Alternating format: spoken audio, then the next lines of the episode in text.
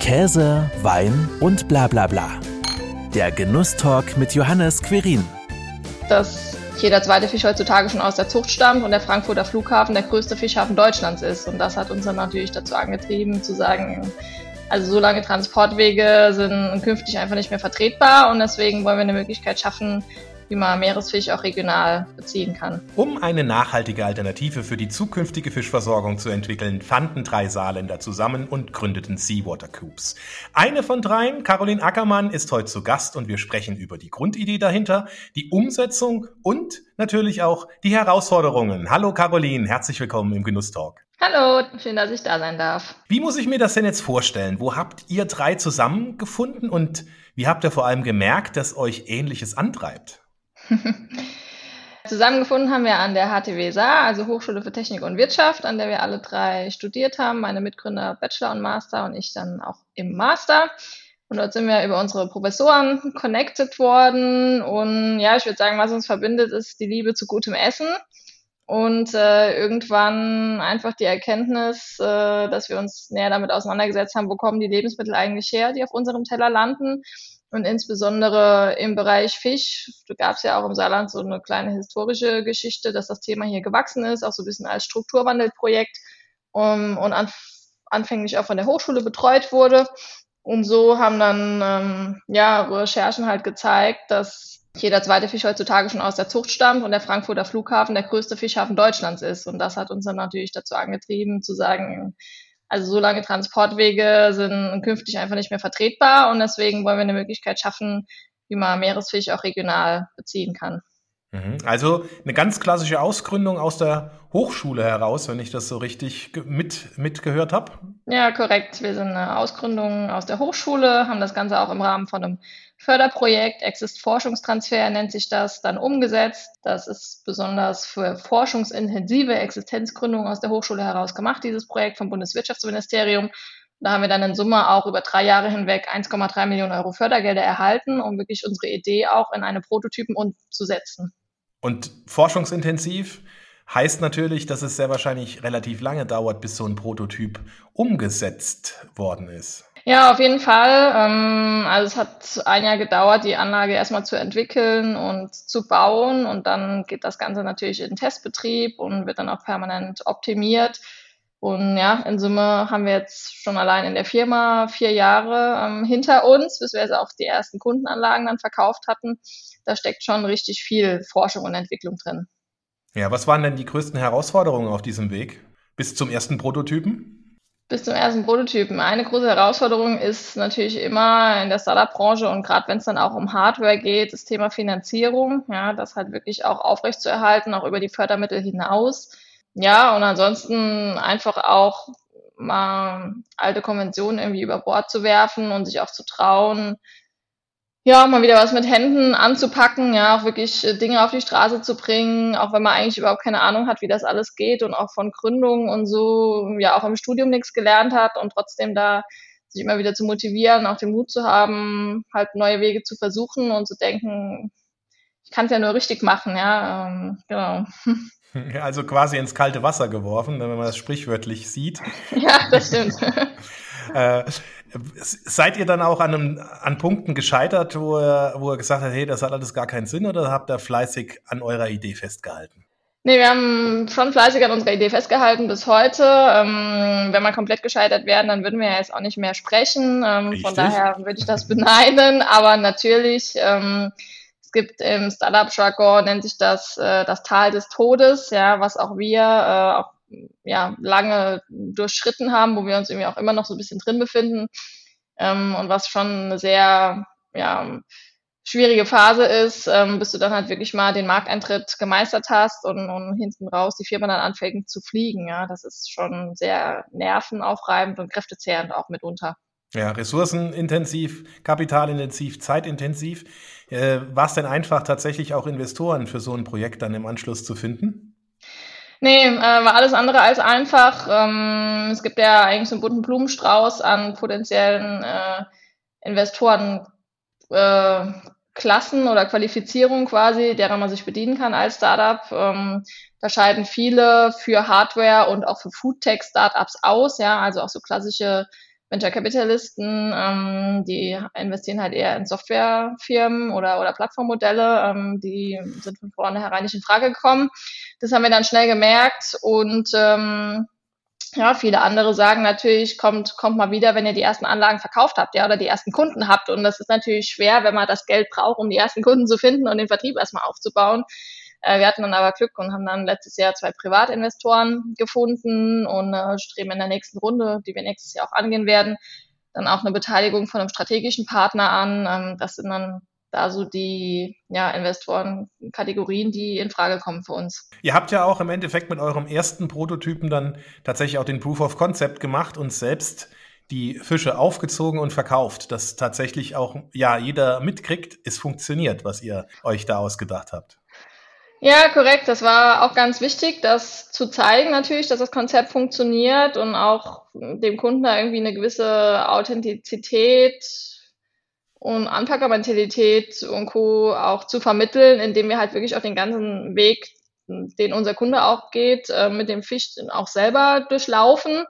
Ähm, auch jeder von uns hat Fische geschlachtet, ja. Ähm, es ist auch wichtig, sich damit auseinanderzusetzen und halt auch zu wissen, wenn du eine Firma aufbaust, wie alle Prozesse von A bis Z sind. Und ähm, ja, das hat, hat sehr gut funktioniert. Ich meine, wir haben das parallel zu Corona auch aufgebaut, war dann am Anfang auch ein bisschen schwierig mit Gastronomie dort die Fische abzusetzen, weil die ist halt auch eine Kundengruppe. Aber ähm, ja, danach hat das dann gut geklappt. Als die Restaurants wieder geöffnet waren, sind wir in der gehobenen Gastronomie gut vertreten. Und auch im Privatkundenbereich äh, ja, erfahren wir da sehr großen Zuspruch. Ja. Und das freut uns natürlich. Aber tatsächlich, das Hauptgeschäftsmodell ist der Anlagenbau und Verkauf. Korrekt, korrekt. Das andere war nur wirklich Proof of Concept, um zu zeigen, wie die Qualität vom Fisch ist und dass der sich zu einem gewissen Preis verkaufen lässt, weil natürlich am Ende der Business Case für den Betreiber auch irgendwie funktionieren muss, damit das Ganze wirtschaftlich ist und unser Kunde Geld verdient. Deswegen haben wir das vorgemacht. Aber jetzt ähm, werden wir uns künftig fokussieren darauf, wirklich die Anlagen zu verkaufen, weil damit wir einfach einen größeren Impact erreichen. Ja, weil wir haben die Expertise in der Technologie ähm, und werden auch ganz viel weiterentwickeln und deswegen finden wir es halt wichtig, dass, dass wir uns da auf das Thema Anlagenbau und Technik konzentrieren. Jetzt stelle ich mir das unheimlich komplex und kompliziert vor, so eine Anlage. Wie funktioniert das denn ganz genau? Äh, muss ich mir das so ein bisschen vorstellen wie ein überdimensionales Aquarium, was ich zu Hause habe? Ja, so ein bisschen. Also ich würde sagen, es ist eine Kombination aus Aquarium und Kläranlage. Meine Mitgründer sagen immer, die Aquakultur ist multifaktoriell. Ja, das heißt, da spielen äh, verschiedene auch Fachbereiche mit rein, von Biologie über Chemie, äh, auch Physik. Und ähm, ja, da gibt es schon auch viele Parameter natürlich zu beachten oder auch gewisse Werte darzustellen, damit die Tiere gesund auch aufwachsen und ohne Stress. Und ähm, ja, da haben wir die Technik außenrum gebaut. Also Tierwohl ist auch immer unser oberstes Kriterium gewesen, als wir die Anlage konzipiert haben. Und danach ist erst auch die Wirtschaftlichkeit gekommen. Und ja, sind quasi vier Container. Da werden die Wände rausgeschnitten, dann ergibt sich ein geschlossener Raum. Dort wird dann die ganze Technik rein verbaut. Ist ungefähr zwei Drittel der Anlage besteht aus Becken und ein Drittel aus Filtertechnik. Und da gibt's dann sowohl ähm, mechanische Filter, also quasi Siebfilter, die Feststoffe raus ähm, aus dem, aus dem Abwasser, aber auch biologische Filter und da wachsen dann Bakterien drin und die fressen quasi andere giftige Stoffe, die sonst halt die Tiere belasten würden. Und so haben wir da einen geschlossenen Kreislauf und erreichen es, dass wir 99 Prozent des Wassers innerhalb des Systems recyceln. Und damit sind wir auch zehnmal besser wie der Standard in solchen geschlossenen Anlagen. Und auf das kann man es eigentlich runterbrechen. Und ähm, dieses ganze Fachwissen, ähm, das ist ja auch Kern unserer Anlagentechnik, ist eben in der Software verpackt. Das heißt, dass auch Quereinsteiger wie du quasi in die Fischzucht äh, einsteigen können, ohne jetzt vorher Biologie studiert zu haben. Heißt, ich kaufe äh, so eine Anlage, fülle sie mit Wasser, setze äh, ein paar Fische rein und äh, schon geht's los. Genau. Ganz basic läuft das so. Kann denn eigentlich jede Fischart äh, in äh, so einem Öko-Kreislauf, in so einem geschlossenen Kreislauf dann auch gezüchtet werden oder gibt es da Dinge, die einfach nicht funktionieren mit manchen Fischen? Ja, also grundsätzlich kann man da so ganz viele Fischarten machen oder da die Bedingungen so einstellen, dass sie gezüchtet werden können in solchen Systemen, wie wir sind jetzt, wie auch der Name sagt, auf Seefisch spezialisiert. Das ist auch so ein bisschen die anspruchsvollere ähm, Kategorie, weil da immer Ziel ist, möglichst wenig Wasser zu verbrauchen, weil mit jedem Wasser, was man quasi ausschwemmt, wenn man jetzt irgendwie verdünnen oder klären will, dann wird auch immer Salz aus der Anlage ausgespült und das ist halt sehr kostenintensiv. Deswegen ist Ziel minimaler Wasserverbrauch und deswegen ist Seefisch ein bisschen anspruchsvoller. Und dort sind wir auf Warmwasser-Schwarmfische spezialisiert. Ja, also das heißt Tiere, die schon auch auf einem engeren Raum dann im Schwarm zusammenleben, wo das das natürliche Verhalten ist und die halt bei warmem Wasser wachsen. Das heißt, also grundsätzlich, es wäre auch eine Fischart wie Lachs möglich, aber ähm, Wasser kühlen ist halt sehr teuer, gerade bei den aktuellen Strompreisen. Und somit einfach tatsächlich lieber warmes Wasser, weil warm wird's von allein. Ja, warm wird's von alleine. Ähm, ich ich höre es ja aus jeder Silbe auch so ein bisschen raus. Eine Nachhaltigkeit spielt bei euren Gedanken, bei euren, ja, bei der Grundidee, aber auch bei allen weiteren Gedanken ja eine riesige Rolle. Auf was achtet ihr denn sonst noch alles in eurem Unternehmen? Ist da die Nachhaltigkeit tatsächlich auch irgendwie so ein Grundkern äh, innerhalb äh, der Unternehmensphilosophie? Ja, auf jeden Fall. Nachhaltigkeit ist ein ganz wichtiger Wert, ähm, auch immer in Verbindung damit, einfach Verantwortungsgefühl irgendwie zu leben. Ja, ähm, das ist auch uns wichtig an die Mitarbeitenden, das weiterzugeben und das nicht nur in der Firma, sondern allgemein auch im Privatleben, ne? dass man sich ähm, bewusster wird über die Handlungen, die man einfach vollzieht, ja, und über die Dinge, die man macht. Und ähm, andere Werte, die uns auch sehr wichtig sind, sind Offenheit, ja, und Transparenz. Ähm, das heißt, wir sind ja, sehr offen mit den Einblicken, die wir auch auf den sozialen Medien in unsere Firma geben, aber auch den Kunden, die den Fisch abholen kommen, weil wir halt auch da wieder mehr Bezug einfach zur Lebensmittelproduktion schaffen wollen, ja, dass die Leute wissen, wo kommt der Fisch her, wie hat der gelebt. Das ist uns wichtig und ja, ansonsten auch einfach ein sehr soziales Umfeld zu schaffen, ja, nah am Menschen zu sein, ist uns auch wichtig in der Firma. Sowohl bei den Mitarbeitenden als auch bei unseren Kunden damit es halt tatsächlich ein faires Miteinander auf Augenhöhe mhm. etc. ist. Und da komme ich auch so ein bisschen mal noch in deine Richtung. Äh, ihr seid drei Gründer, ähm, zwei Männer, eine Frau. Ja. Ist es da äh, schwierig für dich gewesen, äh, deinen Platz zu finden, dich durchzusetzen, oder sind das wieder nur so Klischees, die ich jetzt hier verbreite? Ähm, also teilweise würde ich sagen, ja, es ist schwierig gewesen für mich, aber jetzt nicht, weil meine Jungs irgendwie da eine spezielle Haltung oder so angenommen haben. Es ist immer am Anfang natürlich neu, sich als Team zusammenzufinden und eine Herausforderung und dass da jeder mal die Rollen definiert, ne, wer ist jetzt für welche Bereiche zuständig, wer ist CEO, wer ist CTO, wer ist Head of Forschung und so. Also das ist einfach natürlich ein Teamfindungsprozess, den man dadurch läuft. Und klar, sich da dann auch irgendwie auch als Frau ein gewisses Selbstbewusstsein auch aufzubauen und ähm, zu trauen, auch diese Führung zu übernehmen, das war jetzt nicht schwierig, aber war einfach schon ein Thema, mit dem ich mich auch ein bisschen auseinandergesetzt habe, ja, da wo ich irgendwann gemerkt habe, okay, eigentlich kannst du dich vielleicht auch noch mehr trauen, ja, oder du gehst dann manchmal nicht bewusst genug damit um. Aber umgekehrt muss ich schon auch sagen, also man liest ja auch viel, gerade auf, auf LinkedIn und Co., dass, dass Frauen da wirkliche Herausforderungen haben, auch in ihren eigenen Unternehmen. Und das ähm, hatte ich nie. Ja. Also ich bin immer respektiert worden, auch inhaltlich konnte ich immer meinen Input bringen, auch in die Themen der Jungs rein. Und wir haben da echt ein super Miteinander gefunden, auch wie wir Entscheidungen treffen. Wir sind auch froh, dass wir zu dritt sind, weil es gibt quasi nie eine Pattsituation. Ähm, und wir haben uns da wirklich gut schätzen gelernt. Auch wir sind alle super unterschiedliche Charaktere und wissen halt, dass dann die Summe auch die besten Entscheidungen hervorbringt. Und ähm, ja, das ist auch das, was ich auch versuche vorzuleben.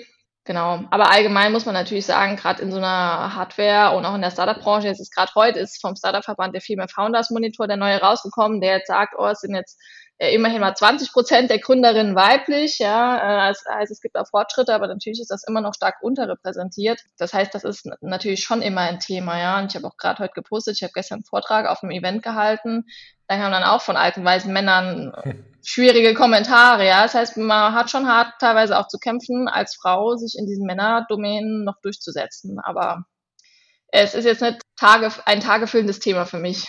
Nee, ich denke, das ist auch nachher ein, ein, ein, gewisses Selbstverständnis, in das man eben auch reinwachsen muss und kann und wenn man das will, natürlich dann auch tut, wie du es auch beschrieben hast. Du bist natürlich als CEO da schon äh, natürlich so das Gesicht des Unternehmens. Du hast gesagt, du bist auf äh, Tagungen unterwegs, äh, wenn man dich bei LinkedIn oder auch sonst auf Social Media verfolgt und euren Kanal auch, da sieht man dich natürlich auch sehr viel. Ich denke, das ist natürlich dann auch so ein Prozess, den hast du ja auch so beschrieben. Was waren dann so für dich denn da die Herausforderungen, tatsächlich dich dem so zu stellen? Weil du auch gesagt hast, du hast dich so ein bisschen natürlich da auch umgeschaut und darauf vorbereitet. Ein Thema, was ich halt sehr wichtig finde und was ich auch am Anfang also einerseits von mir aus ein bisschen vernachlässigt habe, wo ich sagen muss, dass es da aber auch von außen, gerade durch diese Programme, nicht genug Guidance gab, ist halt das Thema Leadership, ja, da reinzuwachsen und dann speziell halt auch ähm, seinen eigenen weiblichen Führungsstil zu finden, ja, der sich ja schon auch in der Regel von männlichen unterscheidet, ist jetzt gar nicht besser oder schlechter, aber es gibt einfach einen Unterschied und da ja reinzufinden, das ist, denke ich, ein wichtiges Thema und das habe ich lange nicht gemacht. Ähm, ich habe jetzt vor einem Jahr an der, an der Unternehmertum in München ähm, bin ich glücklicherweise in ein super Programm reingekommen, wo ich dann sechs Monate halt mich mit Führungsfragen auseinandergesetzt habe und auch mit mir selber. Ja, also Motto des Programms war Fremdführung nach Selbstführung, ja, das heißt erstmal sich selber führen zu lernen und dann ähm, zu schauen, wie man, wie man das Team führt.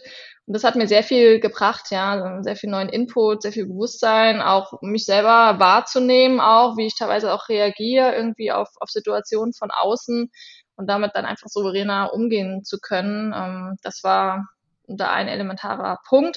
Und es ist natürlich auch eine kontinuierliche Reise, ja. Also wir haben jetzt, äh, das Programm hat im März abgeschlossen und dann war ich quasi total bei mir und entspannt und alles und halt ganz viel neuen Input und ja, Sachen, die ich gerne umsetzen wollte. Und dann wirst du natürlich auch wieder vom Alltag eingeholt. Ne? Und dann da wirklich die Balance zu finden, halt bei sich selber zu bleiben und sich nicht so stark von außen beeinflussen zu lassen von den ganzen Krisen und Herausforderungen und auch dem ganzen Shit, der jeden Tag auf deinem Tisch landet.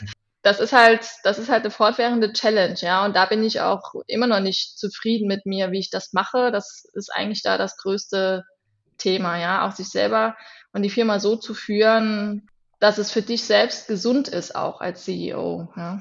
Die richtige Balance dann auch zu finden äh, zwischen ja, fordern und äh, gefördert sein, selbst sich fördern, selbst gefordert sein und letzten Endes dann auch tatsächlich so ein bisschen diese Ruhepausen, die man ja auch braucht, um zu regenerieren, um das auch zu verarbeiten und letzten Endes dann ja auch nach vorne blicken zu können, strategisch äh, gemeinsam dann zu entscheiden, in welche Richtung es geht. Äh, du hast gesagt, ihr habt die ersten Anlagen verkauft. Was steht denn jetzt noch so an als nächstes auf eurer To-Do-Liste? Ja, natürlich ganz viele weitere Anlagen verkaufen, äh, weil genau, es sind jetzt zwei ähm, an Kundenprojekte unterwegs. Damit können wir uns als Firma noch nicht selber tragen. Also da müssen schon mal noch 10, 15, 20 Anlagen raus, damit wir eine solide Basis haben und dann, um halt wirklich einen Impact auch in der Welt zu erreichen, haben wir ganz hohe Ziele. Ne? Und ein großes Thema, ähm, was im Bereich der Technik nächstes Jahr ansteht, ist halt wirklich die Serienproduktion auch aufzubauen und anzugehen für die Cubes. Das heißt, dass wir auch Lieferzeiten verkürzen und da auch standardisierte Prozesse reinkriegen. Da ähm, sind wir mit der Hütag als Fertigungspartner auch unterwegs und auch super happy, da auch ja, den Anlagenbau auf einem professionellen Level gehoben zu haben. Und was jetzt die betriebswirtschaftliche Seite angeht, ist die Internationalisierung ein Thema, was uns ab nächstes Jahr begleiten wird. Ähm, erstmal haben wir da Europa im Blick, aber auch andere Märkte wie Amerika ähm, Co., auch Asien sind sehr interessant, ja, weil ehrlicherweise ist Deutschland eigentlich der schwierigste Markt, um mit einem Fischprodukt irgendwie zu starten. Ja, aber wir sagen immer, wenn wir es hier schaffen und dann schaffen wir es auch überall woanders. Ja, das stimmt. Asien ist ja durchaus der, der Fischbedarf und auch was gerade äh, das Thema Fischzucht angeht, äh, deutlich, deutlich größer. Äh, wie sieht denn da der, der globale Wettbewerb an Anlagenbauern aus? Ja, der ist schon sehr überschaubar. Ähm, ich meine, da poppen natürlich auch mal immer irgendwo neue auch Startups hoch ähm, oder Unternehmen, die auch vergleichbare Ansätze verfolgen, aber jemanden, der so ein standardisiertes Produkt hat, ja, was wirklich in Serie gebaut wird, da sind wir aktuell die einzigen immer noch. Und es gibt ansonsten in der Aquakultur ähm, auch so ein bisschen historisch gewachsen, eigentlich sonst nur Projektentwickler, ja. Das heißt, kommt irgendein Investor, der sagt, ich habe so viel Geld, ähm, ich habe so viel Fläche, jetzt lieber Planer, ähm, konstruieren wir mal eine Anlage, die dahin passt und, und bitte macht die so groß, dass ich die Investitionskosten auf irgendeine Fischtonnage runterrechnen lassen, damit das Ganze wirtschaftlich ist. Das ist halt der, der klassische Ansatz und da grenzen wir uns schon stark ab davon. Und ja, was wir ansonsten halt beobachten, sind dann eher so Trends auch wie Alternative Protein, ja, also Cell-based Fisch oder auch 3D-gedruckter Plant-based Fisch. Ähm, das, das sind dann eher da die anderen Strömungen, die, die so ein bisschen den Markt aufwirbeln. Finden wir aber insgesamt gut, ja. Also ich denke, das kann auch alles koexistieren. Ähm, Hauptsache das Thema nachhaltiger Fischkonsum wird insgesamt größer. Mhm. Was sind das jetzt denn für Kunden, die dann bei euch so eine Anlage bestellen? Das wird ja jetzt kein äh, Privatmensch sein, der sagt, ja, ich züchte jetzt meinen Fisch selbst zu Hause, sondern es wird ja eher dann äh, der Lebensmitteleinzelhandel oder ähnliches sein. Ja, der ist es noch nicht ganz. Ähm, haben wir auch auf der Agenda, aber irgendwie, die sind, das sind natürlich auch schwere Schiffe, die brauchen ein bisschen länger, bis sie sich da auch öffnen für solche Konzepte der vertikalen Integration. Aktuell arbeiten wir vor allen Dingen da auch mit anderen Startups zusammen, die langfristig halt große Urban Farming Projekte aufbauen wollen. Ja, das heißt auch große Kreisläufe, auch gekoppelte Systeme, wo dann Fischzucht ein Bestandteil ist, aber auch andere Bestandteile wie Pflanzenzucht oder Pilz äh, Farmen, auch erneuerbare Energien, Insektenzucht und so, wo das alles quasi synergetisch zusammen funktioniert und gekoppelt wird. Das sind die Kunden, die jetzt die Anlagen gekauft haben. Und ansonsten sprechen wir jetzt aktuell auch ähm, vermehrt auch mit Landwirten, ja, für die das als, als neues Standbein ähm, ein Thema ist, neben Milch und Co., wo sie ja auch stark unter Preisdruck sind aber auch mit Catering-Unternehmen zum Beispiel, ja, die auch ihre Aktivitäten nachhaltiger aufstellen wollen oder Hotels, ja, äh, Luxushotels, die ist das auch interessant und hoffentlich irgendwann auch für den Lebensmitteleinzelhandel. Also ich merke, da ist noch viel, viel Musik drin in dem Thema und äh, ihr habt auf jeden Fall jede Menge Visionen und Pläne. Ich sage schon mal herzlichen Dank für den Einblick in euer Startup und vor allem auch, dass du so ein bisschen was Persönliches über dein Leben als CEO erzählt hast. Sehr gern, ja. Mache ich, mach ich immer gern. Finde ich wichtig, damit andere einen authentischen Einblick haben und auch, ja, auch lernen von den Erfahrungen, die wir gemacht haben, ja, weil es ging uns auch mit anderen Startups, die weiter waren als wir immer. Das so. war Käse, Wein und bla bla bla. Der Genusstalk mit Johannes Quirin. Dir hat dieses Gespräch gefallen? Dann abonniere den Podcast, um keine neue Folge zu verpassen. Bis zum nächsten Mal.